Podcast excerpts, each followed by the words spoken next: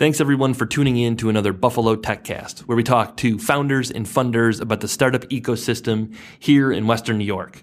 We'll get to the program in a second, but first, make sure you subscribe to us on SoundCloud or on iTunes.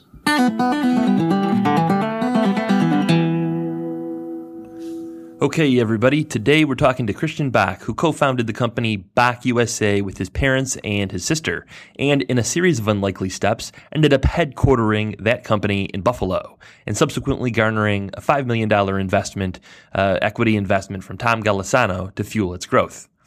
Bak USA builds tablets and computers for business to business applications, and that includes everything from public safety to schools. And it has pioneered a model where the devices are assembled in the United States. The plan is to establish operations such as the one that currently exists in Buffalo all over the country. Good things are happening at Bak, uh, on which I'm sure, and we'll be make sure to update you um, when there are substantive things to say about that, uh, and I'm sure there will be over the coming months and years. But today's uh, feature really focuses in on Christian, who functions as the company's chief technology officer. He was born in Copenhagen, Denmark, has lived in London and in Haiti, has a bachelor's degree in history and human complex systems from UCLA, and both a master's and a PhD from the University of Cambridge.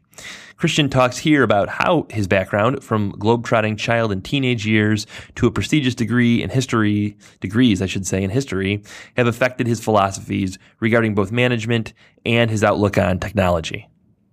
What does that sort of globetrotting, uh, you know, childhood, teenage existence do to somebody? I mean, how many? You must know a variety of different languages. Like, Yeah. what does that? What does that Um, make in a twenty-year-old? I, I think it. I think it shapes. Obviously, it shapes your worldview in a very unique and hopefully interesting way, right? Um, I, I speak Danish, French, and, and English. Uh, French being obviously the lesser of those those three. Um, respect for other people's opinions, right? Because your own opinion is going to change so much throughout your life.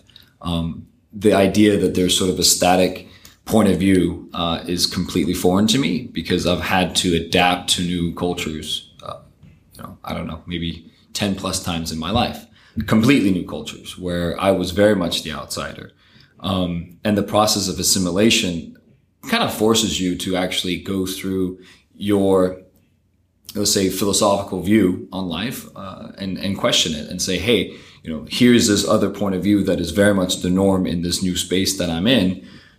Is my preconception of of you know whatever issue it is that that that is uh, being questioned at that point is that okay? And you constantly have to be introspective. And then you also at the end of the day you also have to kind of get into a space where you say this is who i am and i'm very happy about these parts of me and i don't want to change them so when I came to California, obviously all my friends were surfing, all of them were, were skaters. Um, so I took on those uh, th- those hobbies, but also those lifestyles in many ways.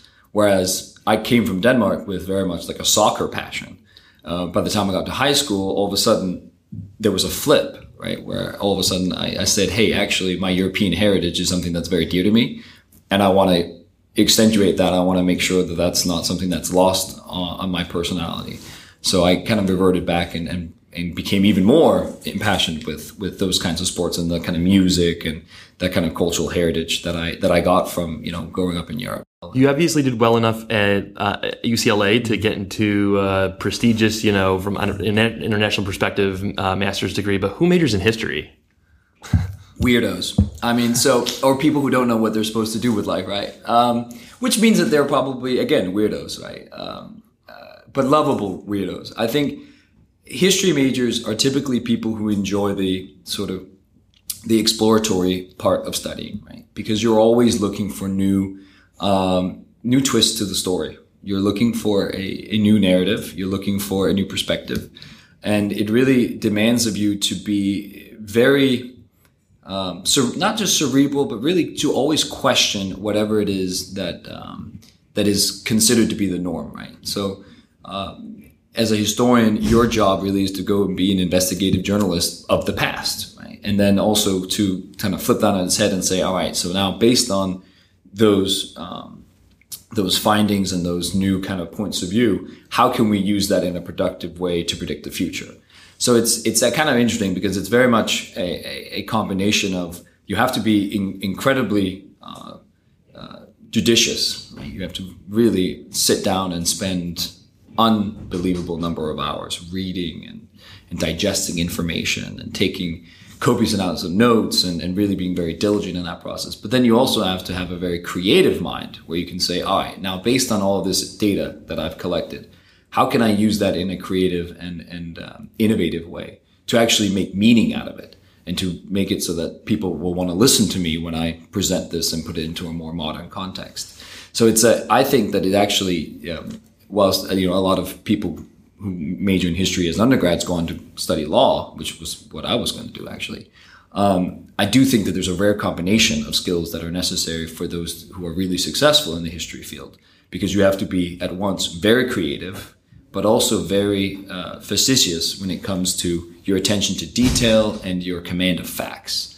Um, and and that's that's kind of rare actually. And, and but when you see it being done well, it's it's obvious that those are two of the the, the almost conflicting skills um, that need to come together in, in a truly successful historian. You know, talking about uh, the influences from a managerial perspective, he he always let us do whatever we, we want to do. He understood that look, everybody's going to be different. Some people are going to want to um, stay at school and sit in a dorm room and, and grind it out. Other people are going to want to go to the library. Other people are going to want to travel and do other things as long as the work got done, he didn't really care how we got there. Um, and I think that's something that's influenced me, particularly today, um, where you know when we talk to to our colleagues at staff meetings, I, I don't really want to know how you got it done. I just care about the, the work was accomplished effectively. Um, so it's kind of uh, you know it, that influence certainly carries through through today.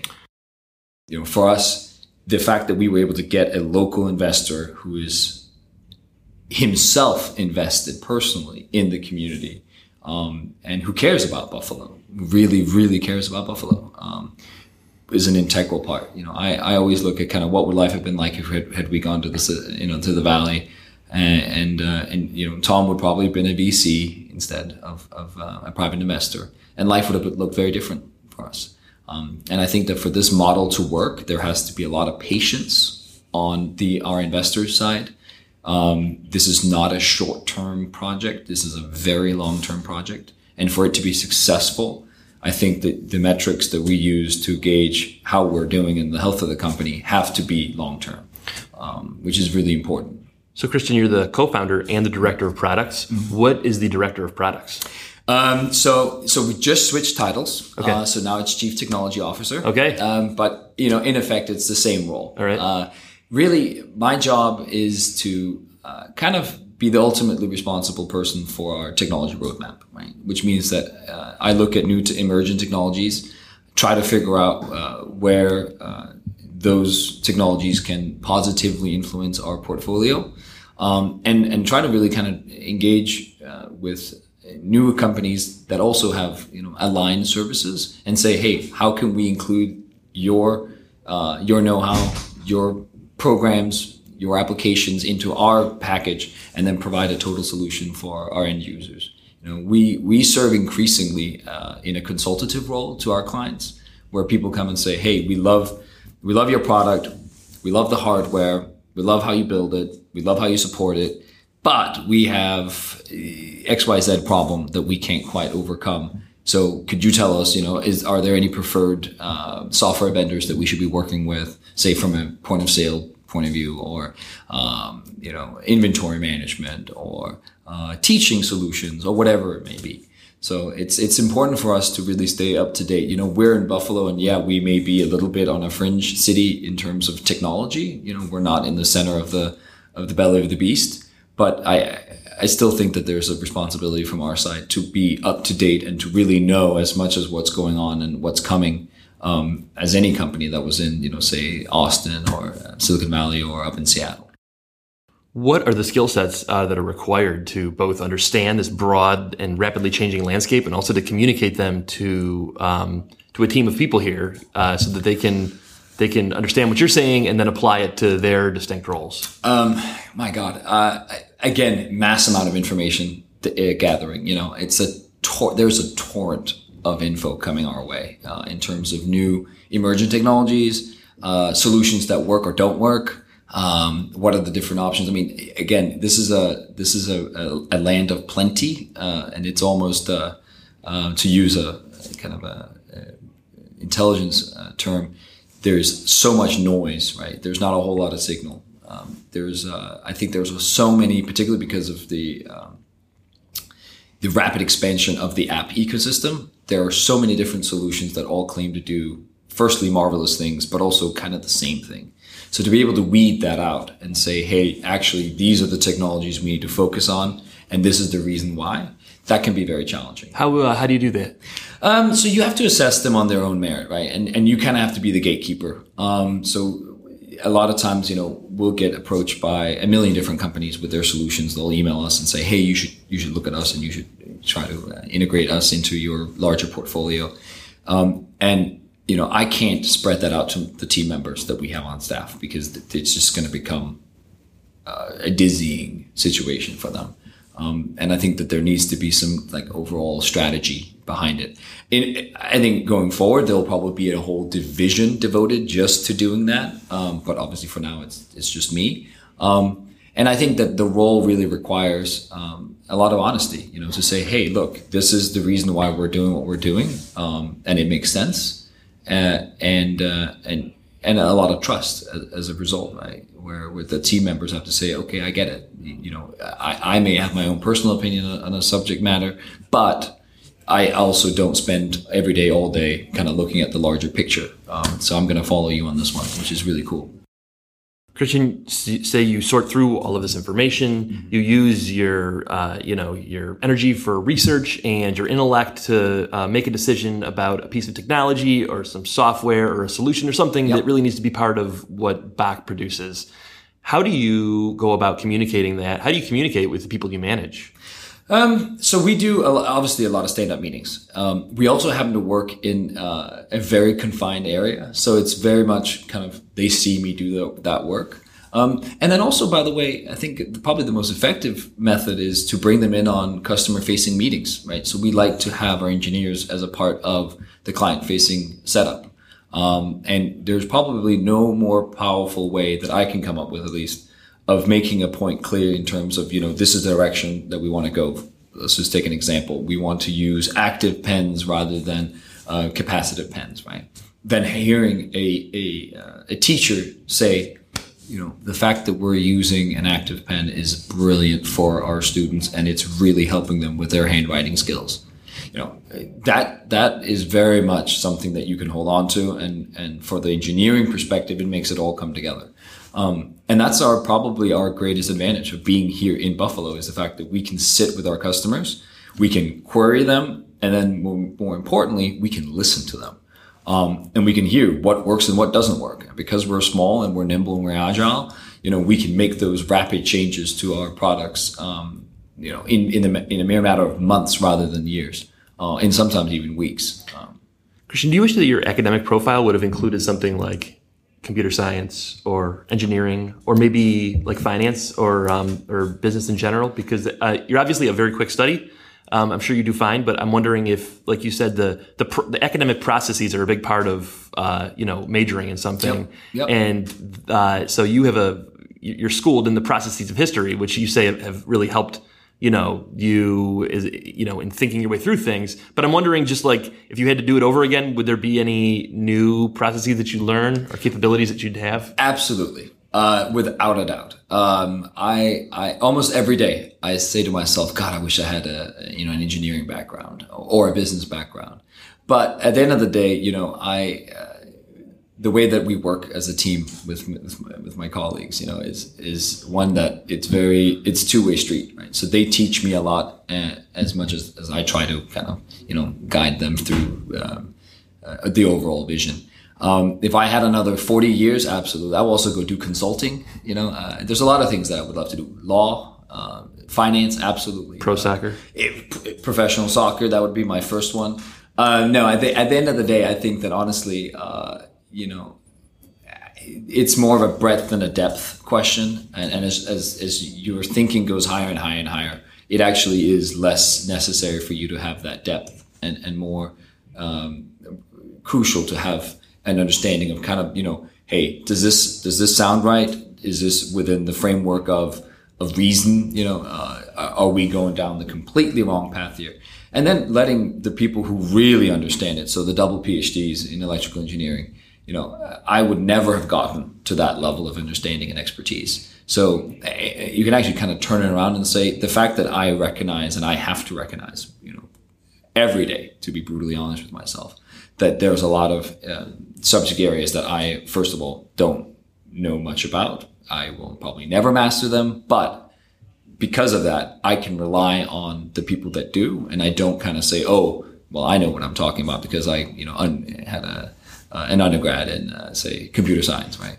Um, I think that the trust relationships grow stronger as a result, and, and in a way, um, the people on, on the team who are uh, truly masters in that subject area have a louder voice than than if I was to sit there and say, "Oh, you know, I I, I studied this as an undergrad, and, and, clearly, you know, going back to electrical engineering 101, I know that this is the way it should be.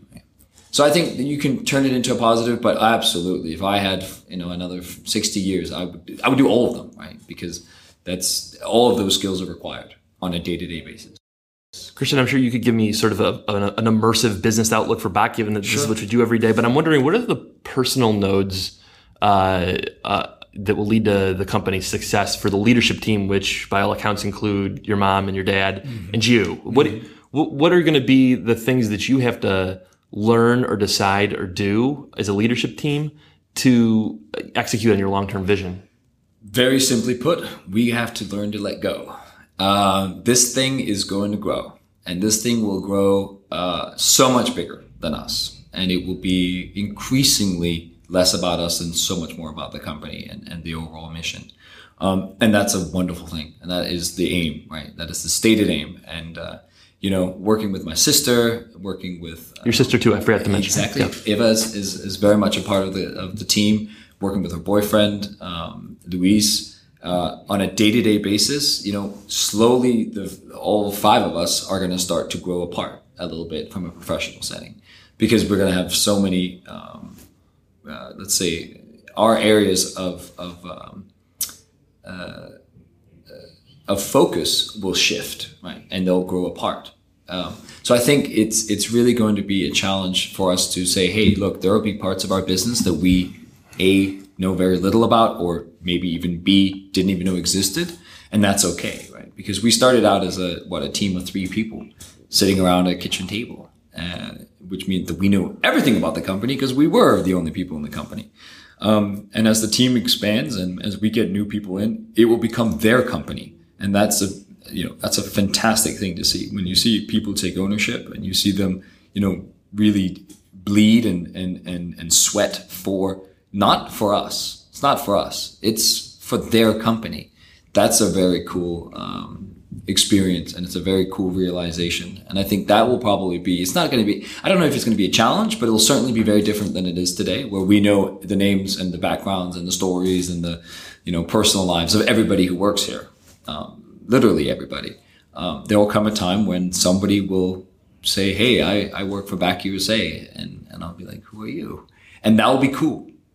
That's that's what we want. We want to create a company where people it's not about it's not about us as as individuals. It's about the, the vision and the mission that we created that that other people can either you know adopt as their own or be something that they really want to you know help promote so, for the listener's sake, not too long ago, yeah. you uh, had unveiled or announced, or uh, you know, simply communicated that you've gone from being a consumer-facing sort of initial model to more of a selling to businesses. That's exactly. Uh, these computer solutions, I guess you could say, because you yep. sort of disabused me of the idea that it's simply a tablet company and Absolutely. that there there yeah. are computers and tablets and possibly phones on the way. Yep. And, yep. Um, Absolutely. Well, and that's just listening to the needs of the market, right? So people really like to have uh, trusted partners in technology, um, and uh, a lot of our clients have asked for us to kind of be their consultants uh, on what the total solution should look like. Um, probably one of my favorite anecdotes for this was um, a client that we had in Kenya um, they were looking to to buy computers, um, and uh, and of course they they didn't really take into account the fact that Wi-Fi and data in Kenya is very expensive.